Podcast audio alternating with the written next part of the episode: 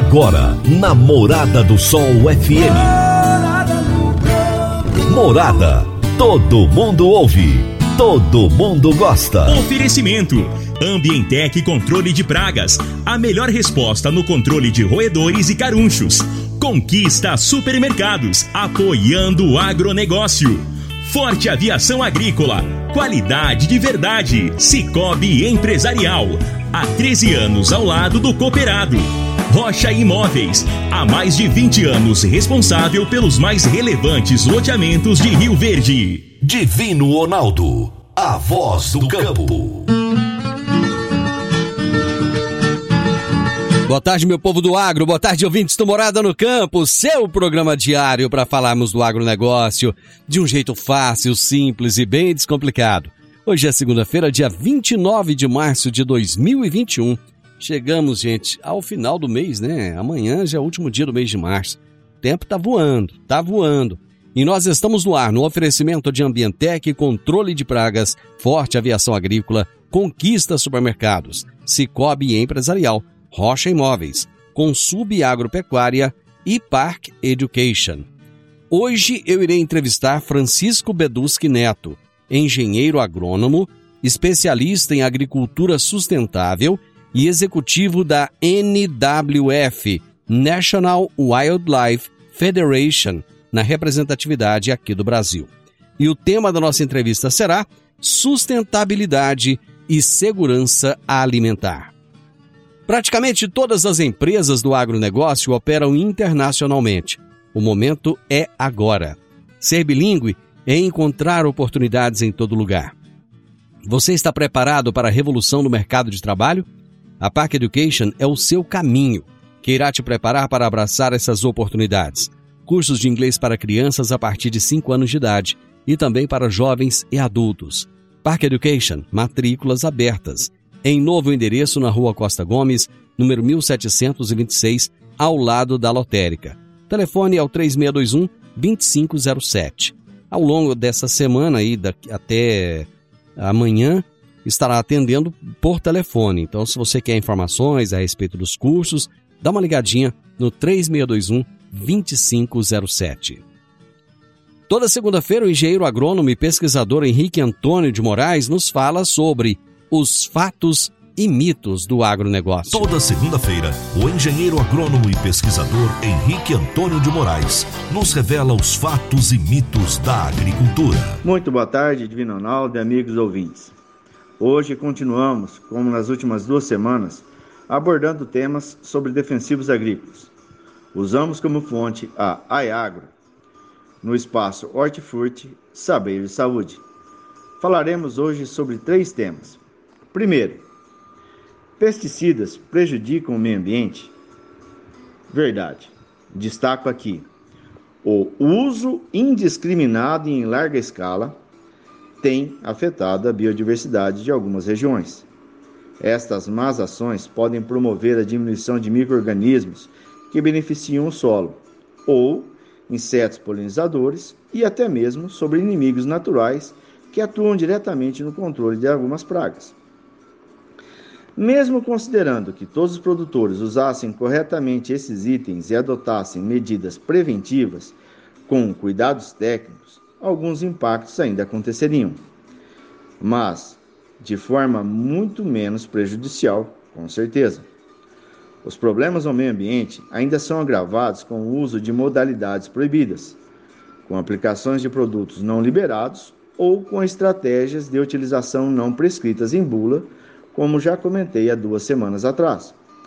Também há de se levar em consideração a utilização de produtos falsificados e contrabandeados, em muitas vezes sem o conhecimento do usuário, o nosso amigo produtor. Segundo tema, os agrotóxicos contaminam o leite materno, causando problemas na amamentação? Amigo ouvinte, isso é um mito. Até hoje, nenhum estudo científico comprovou existir a relação ou presença de resíduo de alguma substância relacionada aos agrotóxicos no leite materno ou de problemas causados em crianças. Vamos ao terceiro tema. Agrotóxicos contaminam águas subterrâneas? Meus amigos, infelizmente esse é um fato, é verdade. Diversos estudos já comprovaram a presença de alguns ingredientes ativos. É o nome das substâncias dos defensivos agrícolas em fontes subterrâneas ou em outros corpos d'água. Vale lembrar que essa situação de contaminação geralmente está ligada à falta da aplicação correta das normas de utilização dos agroquímicos.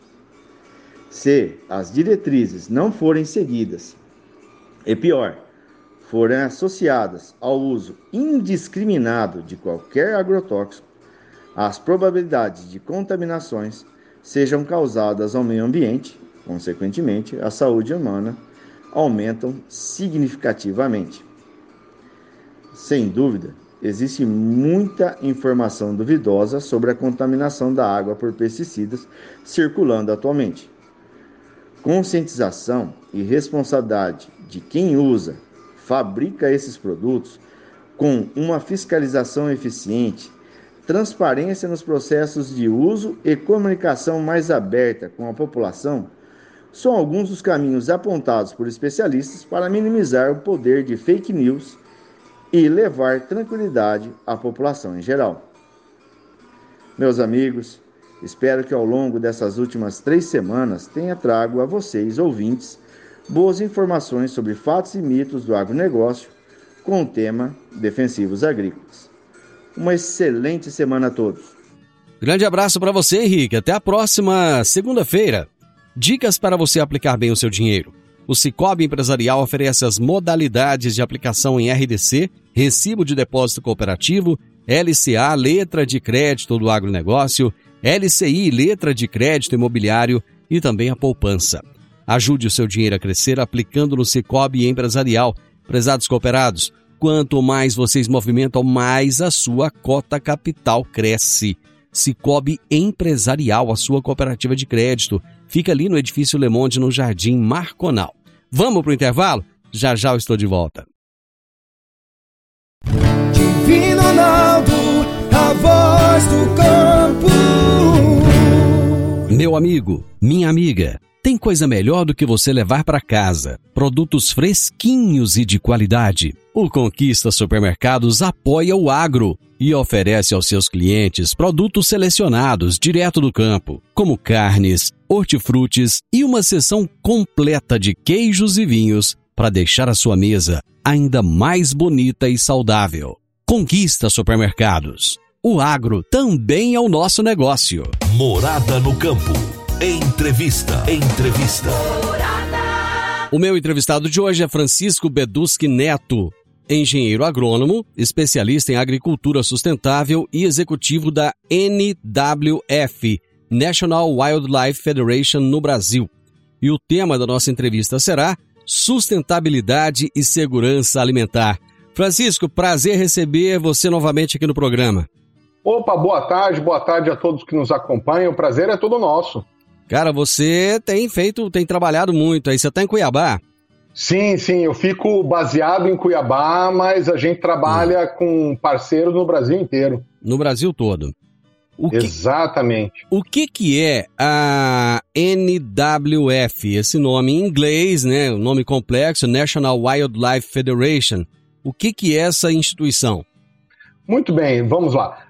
A NWF, National Wildlife Federation, ela surge em 1936 a pedido da população dos Estados Unidos para tomar conta dos parques nacionais norte-americanos. Né? A gestão de questões socioambientais nos Estados Unidos era descentralizada e a pedido da própria população, que achava que era um, um, uma medida necessária, Uh, Cria-se então essa instituição, né, o governo federal americano cria essa instituição e uh, começa a fazer essa gestão.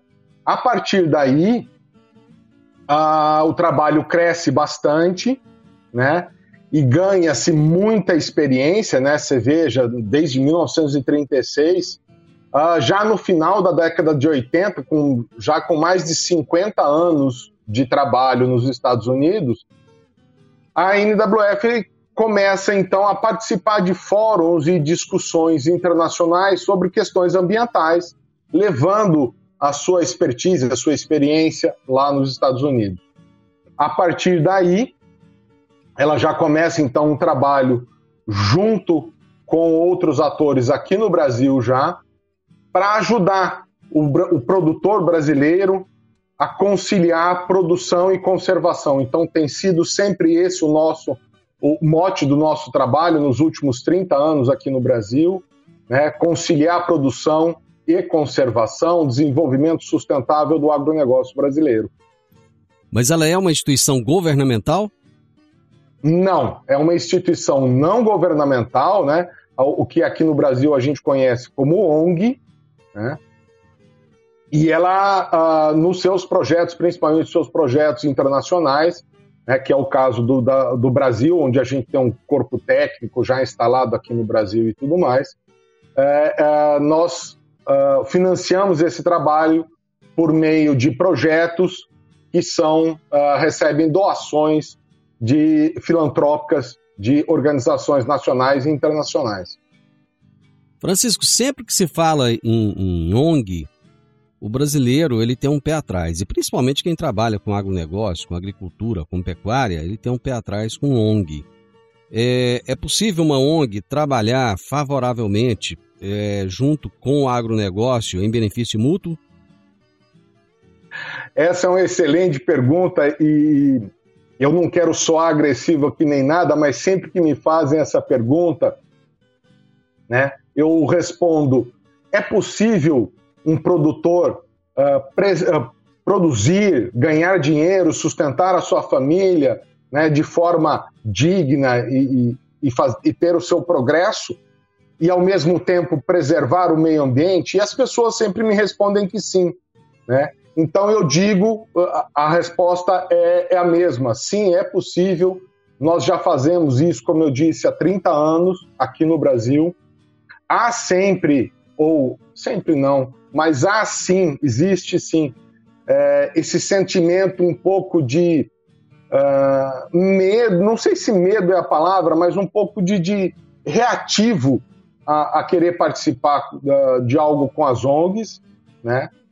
Uh, mas da nossa parte, sempre que a gente tem a oportunidade de sentar junto com o produtor, apresentar aquilo que nós fazemos, como nós queremos ajudar, como é que é o nosso modelo de trabalho e que nós queremos, antes de mais nada, ouvir do produtor rural quais são os seus problemas, quais são as suas dores, né, para a gente poder fazer algo que ajude a, a, a esse produtor. Nesse momento, quebram-se todas as barreiras e a gente consegue estabelecer excelentes relacionamentos. Existe um sentimento de que, muitas vezes, o estrangeiro ele acaba interferindo muito nas questões nacionais. Qual que é o seu ponto de vista a respeito disso? Muito bem. Uh, vamos entender que atualmente não é uma questão de interferência, mas sim é uma questão uh, de que o mercado é global, né? para o bem uh, ou, ou, para aquilo que, eh, não vou dizer o, o, mal, mas para o bem e para aquilo que nos é exigência, né? Uhum. nos é demandado. Uhum. Né? Então o Brasil é um grande produtor de produtos do agronegócio, nas, as chamadas commodities agrícolas, uhum e os, o, nós participamos ativamente do mercado global, né? Uh, mais especificamente no mercado de carnes, se a gente for ver a nossa participação, né? O chamado market share do Brasil no mercado internacional de carnes, que vinha a 20% até 2018, ele passa a 24% em 2019, 28% em 2020 e 2021 está crescendo. Quer dizer, nós participamos de um mercado global de carnes. Então é natural que quem vai consumir essa carne pergunte como ela foi produzida, se o animal estava em condições, uh, foi tratado dentro daquilo que se chama de bem-estar animal, uhum. uh, se as, uh, as questões ambientais foram atendidas, se não havia qualquer relação com o trabalho escravo, nem nada disso. Então, todas essas questões são critérios do consumidor internacional. E quem está comprando tem o direito de questionar. Se eu quero participar do mercado, eu que estou vendendo, eu tenho que responder as perguntas do, do consumidor. Isso é uma relação natural que existe. Né? Como é que está a imagem do Brasil lá fora? Do, aliás, do agronegócio e em especial da pecuária brasileira lá fora? Nós temos lutado muito para mostrar que o Brasil uh, faz bem feito. Né? Nós temos buscado mostrar que o Brasil tem bom, bons produtores que estão fazendo direito e que buscam cumprir com o seu papel nos três aspectos uh, da sustentabilidade, né? O social, o ambiental e o econômico. Afinal de contas, se não for uh, uh, viável economicamente, não é negócio, né? Então a gente tem que tratar isso como negócio. No entanto, é importante a gente reconhecer que, infelizmente, nós ainda temos no Brasil alguns poucos produtores que fazem errado. E ao fazer errado, eles sujam a imagem de uma grande maioria que faz certo. Né? Uh, então, se você tem lá uma. Eu sempre faço essa comparação. Se você tem uma grande jarra de água cristalina pura da fonte e você pingar uma gota de iodo nessa jarra d'água, você contamina a água inteira. Então, isso é o que tem acontecido com a imagem do, do agronegócio brasileiro e principalmente da pecuária brasileira. Né? Aqueles uhum. poucos que fazem errado, que fazem desmatamento ilegal, é, que cometem os seus ilícitos, acabam manchando a imagem de toda a pecuária. Então, nós temos trabalhado muito para demonstrar e começar a separar o joio do trigo. Bacana. Eu vou fazer um intervalo comercial e a gente volta já já. Divino Ronaldo, a voz do campo.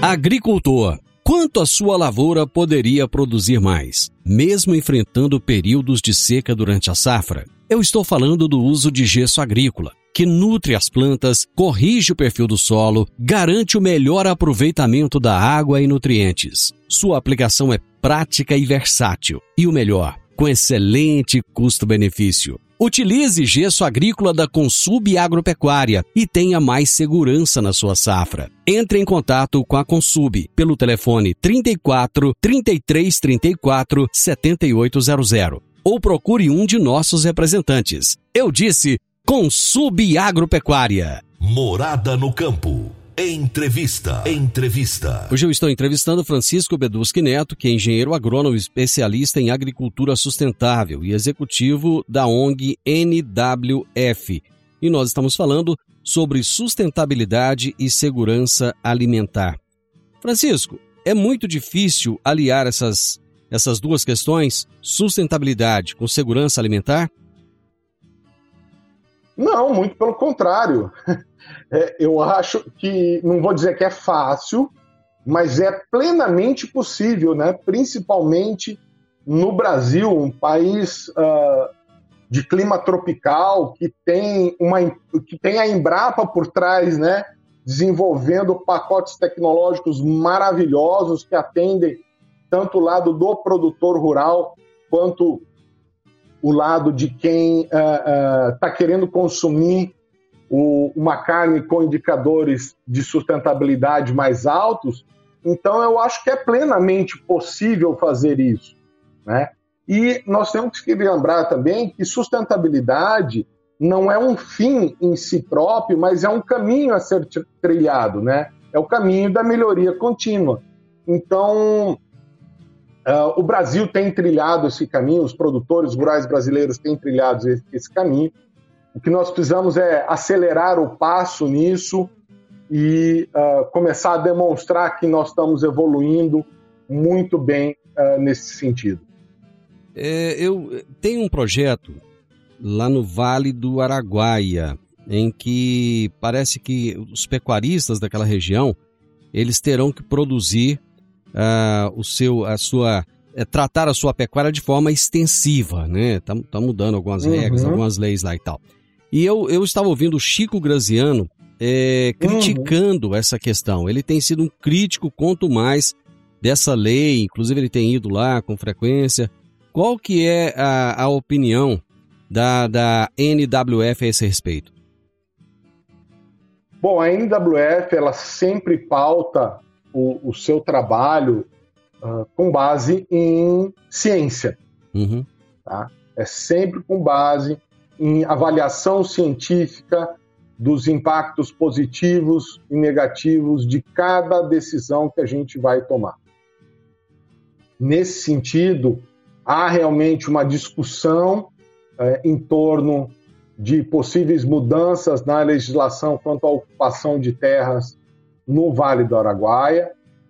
Ah, a NWF não participa desse debate específico, mas ah, a gente vem ah, trabalhando nesse sentido, né? uhum, É, principalmente porque até hoje é bom a gente explicar que a- até agora o final de março o nosso trabalho estava muito centrado no bioma Amazônia. certo. A partir do mês que vem, nós vamos já expandir o trabalho para os biomas Cerrado e Chaco, no Paraguai, né? Uhum, Ah, mas até hoje, então, a gente estava muito centrado lá, então não realmente não me envolvi muito nessa discussão. Mas a opinião da NWF sempre foi essa. A gente sempre trabalhou em parceria com instituições de base científica para poder pautar o nosso trabalho. Uhum, Então, eu acho que é isso que tem que ser feito.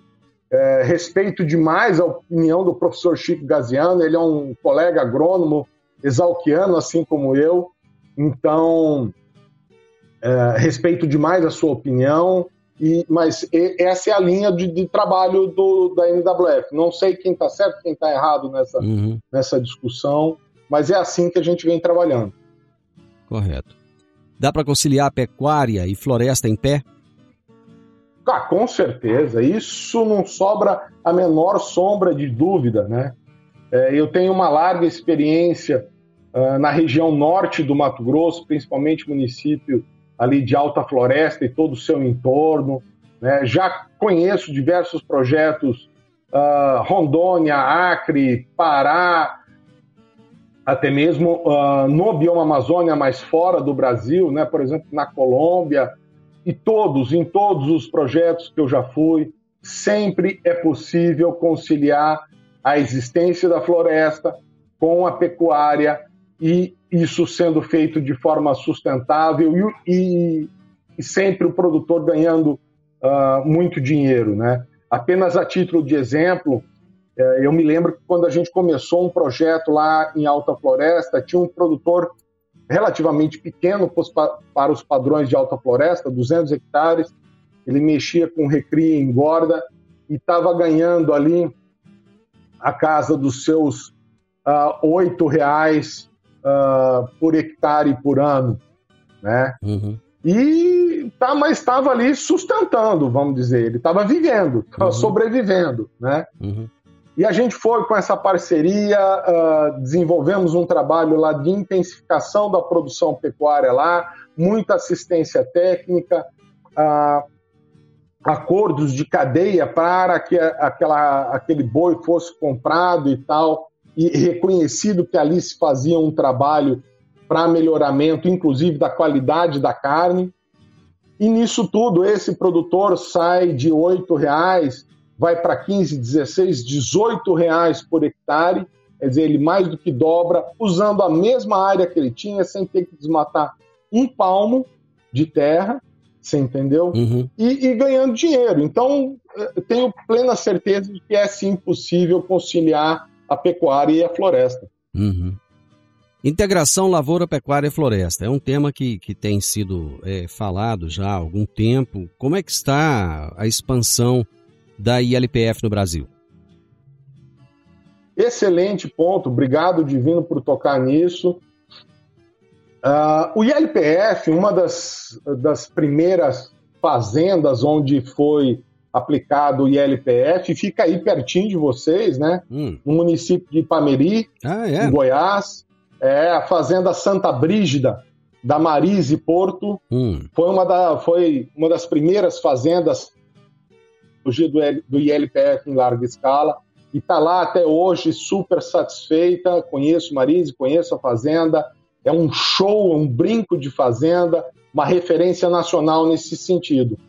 Essa tecnologia vem se expandindo, hoje ela já abrange exemplos uh, todo Goiás, Mato Grosso, Mato Grosso do Sul, São Paulo, tem gente aplicando isso, e isso vai muito bem sob todos os aspectos, né?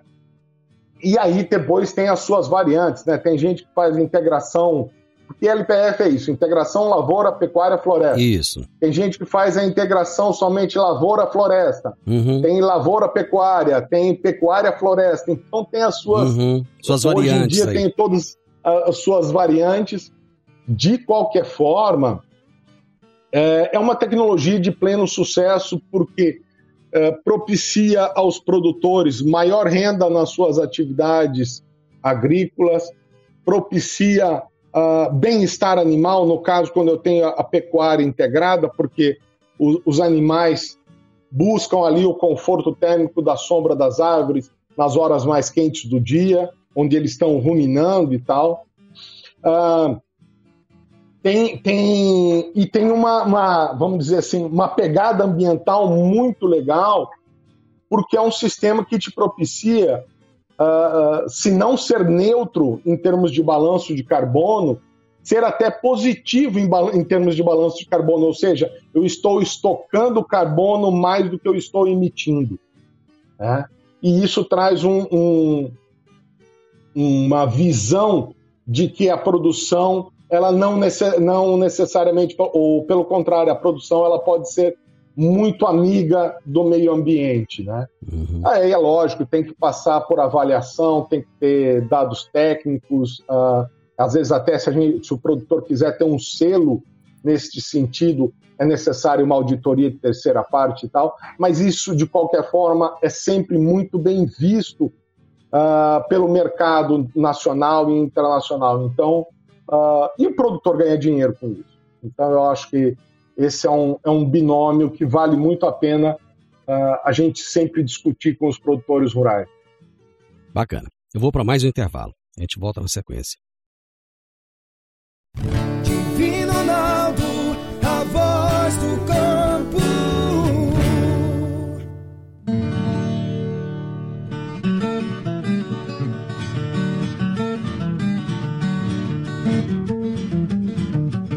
Adquirir um imóvel, seja um lote, casa ou apartamento, é a realização de um sonho. Mas para que essa aquisição seja repleta de êxito, você precisa de um parceiro de credibilidade. A Rocha Imóveis, há mais de 20 anos, é a responsável pelos mais relevantes loteamentos e empreendimentos imobiliários de Rio Verde. Rocha Imóveis, Avenida Presidente Vargas, número 117, Jardim Marconal. Telefone 3621-0943. Morada no Campo. Entrevista. Entrevista. Hoje eu estou conversando com Francisco Beduschi Neto. Ele é engenheiro agrônomo especialista em agricultura sustentável e executivo da ONG NWF. Estamos falando sobre sustentabilidade e segurança alimentar. Bom, vai acontecer no próximo dia 31 um evento promovido pelo Instituto Brasileiro de Direito do Agronegócio, que é o IBDA. Será a primeira edição do Congresso Brasileiro de Direito do Agronegócio. Vai ser dia 31 de março, um evento híbrido, presencial e online, que será realizado lá no Espaço Cultural Brasil 21, em Brasília, e terá transmissão virtual pelo site oficial e o Francisco será um dos palestrantes desse evento. Francisco, exatamente o que você vai falar nesse evento? Bom, uh, o nosso, nosso painel uh, ele vai discutir um pouco essas que, questões relativas ao, uh, como o próprio nome do evento diz, né, relativos ao direito e principalmente direito ambiental, né, e produção, como conciliar essas duas coisas, como atender a essas novas demandas dos consumidores né, tanto do Brasil quanto fora do Brasil. E a ideia é isso, trazer um pouco de luz e, e realmente discutir. São temas novos, são questões que estão surgindo, a sociedade está em constante evolução, né? E é sempre bom que a gente traga clareza para todo mundo que está eh, envolvido nesse tema, né, do agronegócio e da legislação, do, do direito, para que uh, a gente possa estar sempre avançando uh, nesse, nessa direção de atender o consumidor, de promover o, o desenvolvimento uh, do agro em consonância com, essa no, com esse novo cenário nacional. O Brasil, na época, eu me lembro bem que na época da, da doença da vaca louca, quando aquilo se tornou assim meio que uma quase que uma pandemia, falava-se muito nessa doença, o Brasil fez muita propaganda do boi verde, falando que o nosso boi ele era diferenciado, né? Porque ele era um, um boi criado a pasto. A, ainda existe essa pegada hoje? Ainda existe, né? E as perguntas vão evoluindo, vão mudando, né? As perguntas uh, por parte do consumidor, elas vão evoluindo, vão mudando mas uh, o consumidor ele quer saber mais sobre a sua carne. À medida que você é, responde, é, é, é, mais ou menos uh, como uma criança que está ali na faixa dos seus 4, 5, 6 anos, né? ela está sempre é, evoluindo nas suas perguntas. Então, uh, a primeira coisa que se perguntava, por que que surge? Vamos, relembrar um pouco, por que que surge essa questão da, encefalopatia espongiforme uhum. do, dos bovinos, né, que é a chamada doença da vaca louca. É, ela surge a, a partir do, do, no momento em que os animais de confinamento uh, na Europa eram alimentados uh, com resíduos ou com subprodutos da indústria frigorífica. Né? Então, aí se, se esse patógeno era transmitido para os animais e aí você tinha esses problemas. E quando surge isso, uh, proíbe-se no mundo todo, inclusive no Brasil, qualquer uso de eh, resíduo de frigorífico ou subproduto de frigorífico na alimentação de animais para consumo humano. Então, isso é proibido hoje em dia. Mas as pessoas começam a perguntar, então, outras coisas. Né? Ah, como é que é o boi aí no Brasil? Ah, é um boi a pasto. Ah, o Brasil conserva? Não, o Brasil conserva aí cerca de 65, 66, 64% das suas matas nativas, dependendo do seu, do, da sua referência. Ah, agora as pessoas já estão mudando a pergunta. Né? Quanto é que a fazenda por onde passou este boi conserva? Ela atende a legislação ou não? Então, a pergunta que era macro, que era a respeito do país, ela, ela vem agora para o micro, pra, a respeito da fazenda. E não só a fazenda onde o boi foi engordado, mas a fazenda onde o boi nasceu. E, na maioria dos casos, não é a mesma fazenda. Uhum. Né? Então, a gente tem diferentes fazendas no, em cada ciclo da, da produção. E isso não é só no mercado internacional, tá? Isso uh, já tá, começa a acontecer no Brasil e tem inclusive um estudo do Cicarne, que é uma unidade de inteligência da carne da Embrapa, que traz um, um, traça um perfil do consumidor brasileiro para os próximos 10 anos, e ele traz exatamente esse ponto. O consumidor brasileiro vai ficar cada vez mais exigente e vai cada vez mais perguntar a respeito de como foi produzido cada um dos alimentos que ele consome. Então, é importante que a gente uh, esteja antenado sobre isso e que a cadeia da carne, principalmente a cadeia da pecuária, comece a se preparar para responder essas perguntas. É possível fazer esse rastreamento desde o nascimento do animal até o abate? Hoje em dia, os frigoríficos, principalmente os frigoríficos que atuam na Amazônia, uh, se não todos, a maioria já tem os seus sistemas de monitoramento né, do fornecedor direto. O que, que é esse monitoramento?